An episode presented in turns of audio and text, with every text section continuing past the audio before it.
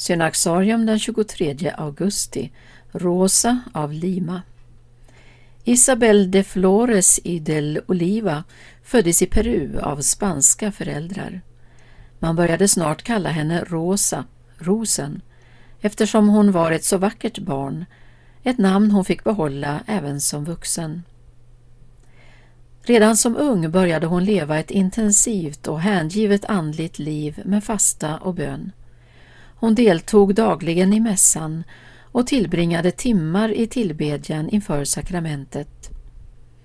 Rosa gav snart uttryck för att hon ville leva ett liv i celibat för Kristi skull. Något som bekymrade hennes föräldrar som ville att hon skulle gifta sig. Till slut gav dock hennes far med sig och lät henne få sin vilja igenom, även om hon inte fick tillåtelse att gå i kloster.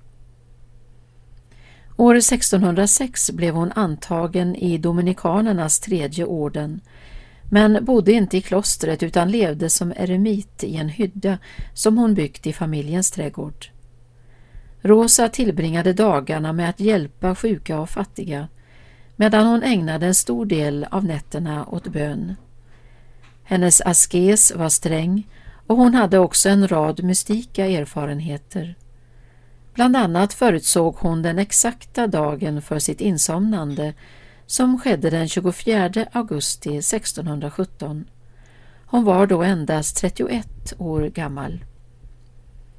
Ryktet om hennes liv i bön och utgivande tjänst hade sedan flera år blivit känt och begravningen förrättades av ärkebiskopen i stadens stora katedral med alla offentliga myndighetspersoner närvarande.